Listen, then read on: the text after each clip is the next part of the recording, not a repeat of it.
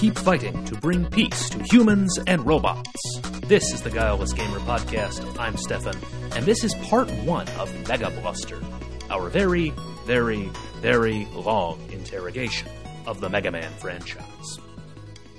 Capcom was officially founded on June 11, 1983, as a division of the IRM Corporation. It took its name from a previous IRM subsidiary, a Japan Capsule Computers company. Capsule Computers, Capcom, slam them together, you get it. Uh, and it produced its first video game, Vulgus, in 1984. Vulgus was a too little, too late Xevious like shooter that failed to find traction outside of its home market but it helped establish the foothold for Capcom in the coin op space, and also furthered the career of designer Yoshiki Okamoto. Uh, Okamoto's not going to figure directly into the story we're about to tell, but his successes at Capcom would generate a ripple effect so large as to virtually capsize the small but sturdy ship upon which we're going to be sailing for however long this journey is going to take. Vulgus begat 1942, 1942 begat Commando, Commando begat Ghosts and Goblins, and Ghosts and Goblins beget a wave of global suffering, the likes of which the game industry has not seen since. Also in 1983, Nintendo launched the Family Computer, its foray into cartridge based home video games. Designed originally to run an as close as possible in 1983 arcade accurate version of the company's mega hit, Donkey Kong. Over the next four years, the family computer would come to dominate the Japanese home console market and spawn a moderately successful disc based add on, the Famicom Disk System, that nevertheless allowed several franchises to incubate. It would also, after a redesign and an aggressive marketing push, establish a beachhead in the United States, thanks in no small part to the wild and revolutionary success of Super Mario Bros. Between December 1985 and December 1987, Nintendo became the de facto face of home video games, and its hardware became a destination for any publisher looking to tap into Western consumers' unending appetite for novel entertainments.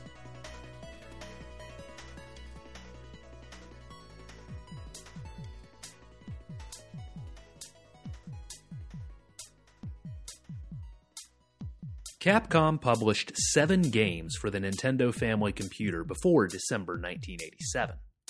As with many publishers grappling with the rapid ascent of Nintendo's console, it took several attempts to come to grips, not just with the hardware itself, but also with the discipline of designing games for the home instead of the arcade.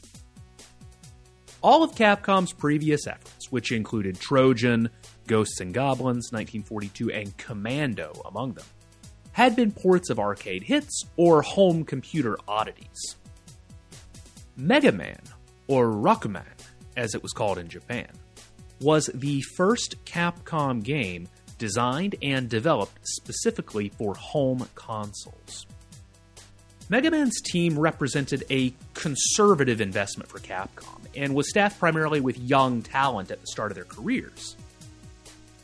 Its leader, though, was a senior and distinguished member of the team, planner Akira Kitamura, who more than anyone else can claim to be the father of the franchise.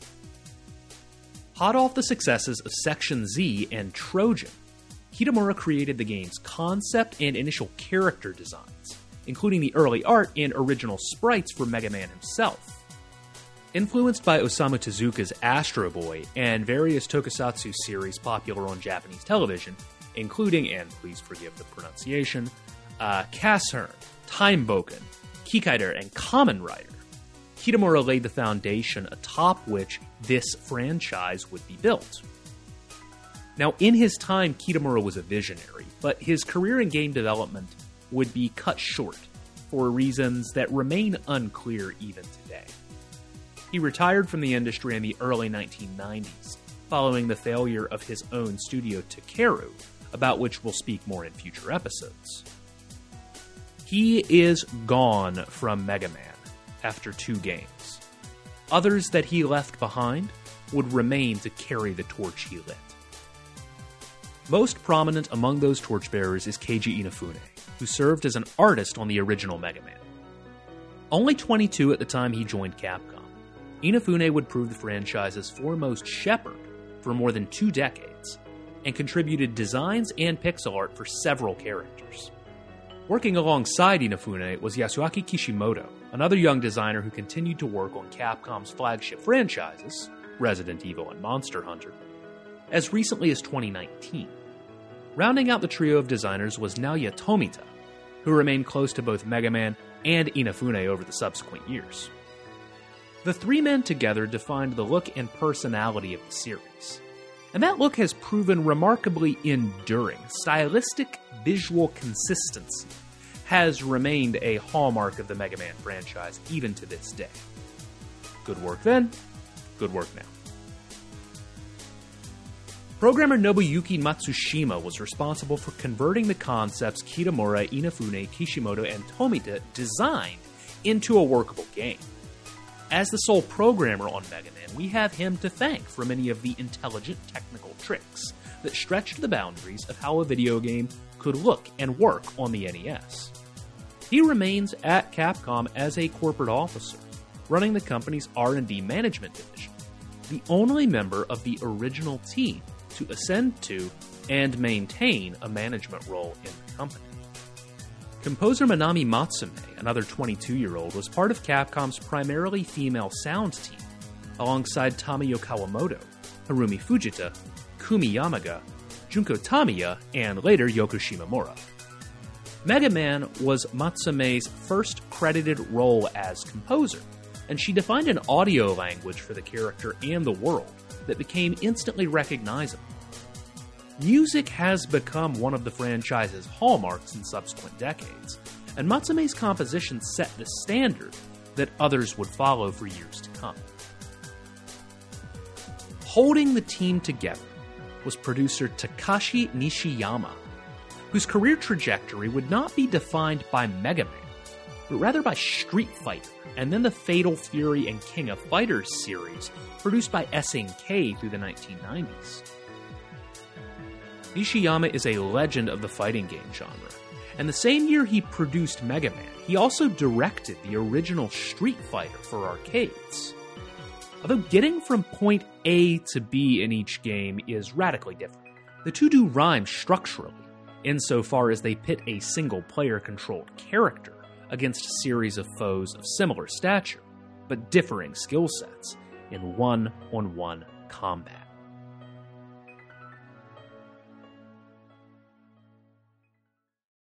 Structurally, Mega Man is a game divided into two halves. The first half is about optionality and choice, while the second is a linear gauntlet of challenges. In this way, Mega Man mirrors life. You choose your path to a point, and then the real hard work begins. Mega Man gives the player access to six levels at the outset. Each of these levels poses a roughly equal challenge navigationally, which makes any of them a viable starting the lie of that choice, though, becomes apparent when the player confronts the boss of each stage, at which point previous decisions about level selection order are brought to bear. Bosses possess strengths and weaknesses, and the player's ability to defeat them is significantly affected by the powers with which they enter the battle. Defeat a boss and you gain their power, use that power against other bosses to win easier victories and blaze a trail through the first half of the game. The bosses themselves are distinctive and charismatic. In fact, all of Mega Man's characters possess a striking amount of personality that transcends their wordless presentation. Eschewing the harsh mechanism of Western portrayals of robots common in 1980s popular culture, Mega Man shows us softer, rounder, more approachable robots with big eyes and big personalities. Cutman, Gutsman, Elecman, Bombman, Fireman, and Iceman, the original six robot masters, are each visually and mechanically distinct enemies that make each stage feel different and each choice feel like it mattered. That's to say nothing of Mega Man himself. Mega Man was as fine and expressive a character as had yet been seen in an 8 bit video game.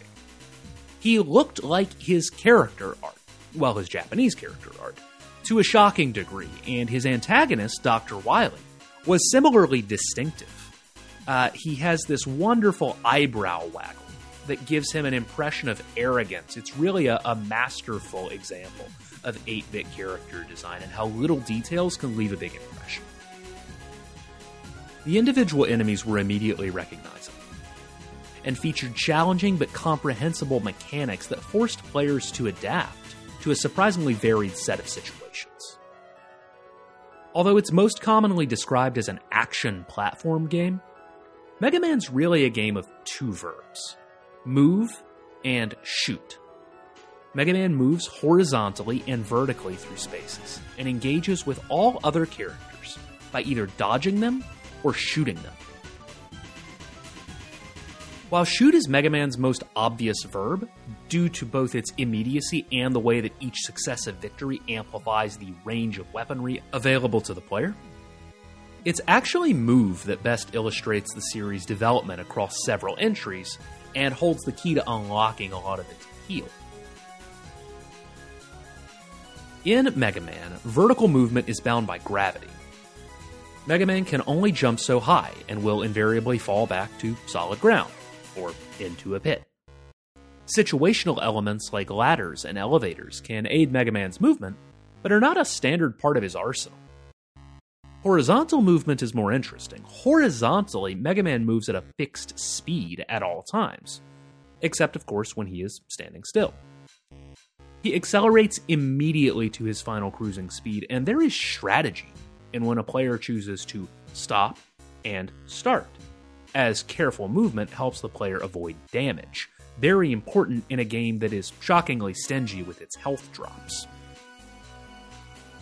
It's important to acknowledge that this rigid stop start movement model was a choice the developers made, not one that was necessarily forced on them. Acceleration ramps existed when Mega Man was developed. Super Mario Bros., the text of 2D platforming games, was built in large part on the idea of player dictated acceleration, as Mario could move from a fixed standing position, accelerate into a steady walk, and then, by pressing and holding a second button, accelerate into a dash. Strategy was built in knowing when to accelerate and when to pull back, as those decisions impacted not only the player's ability to deal with obstacles like gaps and enemies, but also their ability to finish a stage within a fixed time limit. Mega Man, by contrast, removed not only the need to move quickly through levels, but also the ability to. No matter how fast you try to go, Mega Man will only move at one speed, if at all. Why did Kitamura and company design Mega Man this way? Because by removing variable speed and conventional level time limits, they were able to structure each level as a series of deliberate puzzle boxes, with discrete challenges to be overcome by a moment to moment tactical decisions. Mega Man pushes the player through a series of individual rooms. Once the player has made it through a room, they no longer have to worry about the threats behind them, only those in front of them. There's no persistence outside of the player's room, which means that challenges can be structured deliberately for the player to solve, rather than just to blaze through. An inexperienced player attempting to simply run from left to right in Mega Man will not make it very far no matter how quickly they can press the fire button. In fact, it is striking how much Mega Man emphasizes moments of stillness. The most effective strategy is often to wait for opportune moments to advance towards the goal while clocking an enemy's pattern and planning a counterattack. In this way, Mega Man plays less like a Super Mario Bros. platformer and more like a modern cover shooter you move to a safe space, assess your situation, and plot your offense contextually. Sid Meier once described games as a series of interesting choices, and Mega Man embodies that sentiment in every moment of play. This design philosophy is at least as impactful to Mega Man's moment to moment gameplay as its rock, paper, scissors style boss weaknesses and adorable aesthetic.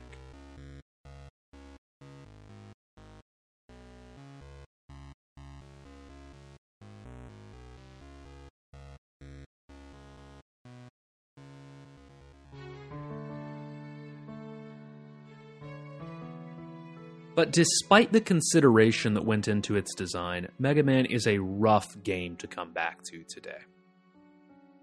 Character movement is responsive but somewhat sloppy. Enemy placement is considered but not precise. Item drops are infrequent. And the challenge level is high. It's an impressive accomplishment given the state of the NES platform in 1987. But if the series had stopped at this we would look back on Mega Man as a kind of fun but flawed NES game. In the way that we look back on games like Star Tropics, or Little Samson, or maybe Crystalis. There's something here, but this one game alone would not have been enough to establish Mega Man as a world beater. The game was not a commercial failure, but it wasn't a hit. Official sales figures are difficult to come by, but my best estimate is that Mega Man shipped no more than a few hundred thousand units worldwide. And even that might be a high estimate. By comparison, Capcom's 1986 NES release of Ghosts and Goblins is estimated to have sold more than 1.5 million units. 1986's Commando sold 1.1, and 1985's 1942 sold an even 1 million if online sales figures can be trusted. These games had the benefit of being established arcade IPs, but Capcom knew going in that Mega Man wasn't that. In fact, that was the whole point. Mega Man's job was to establish a new console only foothold for Capcom, and it had failed. Why did Mega Man not hit with the impact its creators had hoped? Well, in the United States, it was hamstrung by an infamously terrible box. In an era when shelf placement was strongly correlated with the game's sales, a great box might not have been enough to make Mega Man a hit, but a bad one might have been enough to sink it, particularly given the relative paucity of media outlets providing critical coverage of new games. As a new IP, Mega Man gave the player no indication of what to expect. There was no way to know what Mega Man was before you played it, and most people just didn't. For a lot of NES games, that would have been it. But Mega Man didn't stop here. The team behind the game loved the character too much to abandon. And so began a process of refinement that would turn a conceptually interesting, competently executed, moderately frustrating game into a franchise that would stand for a decade as an industry standard bearer. And then things would get weird. Join us, won't you, as we explore the dizzying highs, terrifying lows, and creamy middles of one of the longest running franchises in video games and see just how weird things get.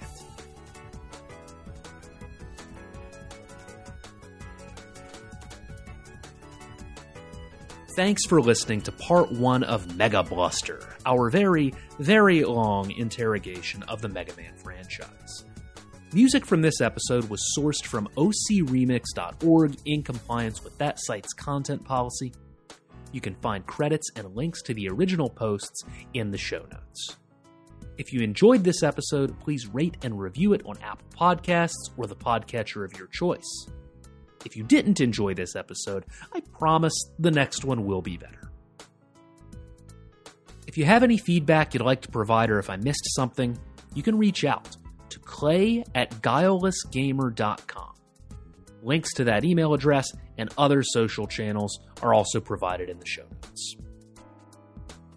How long will I keep on fighting? How long will my pain last? Maybe only the X Buster on my hand knows for sure.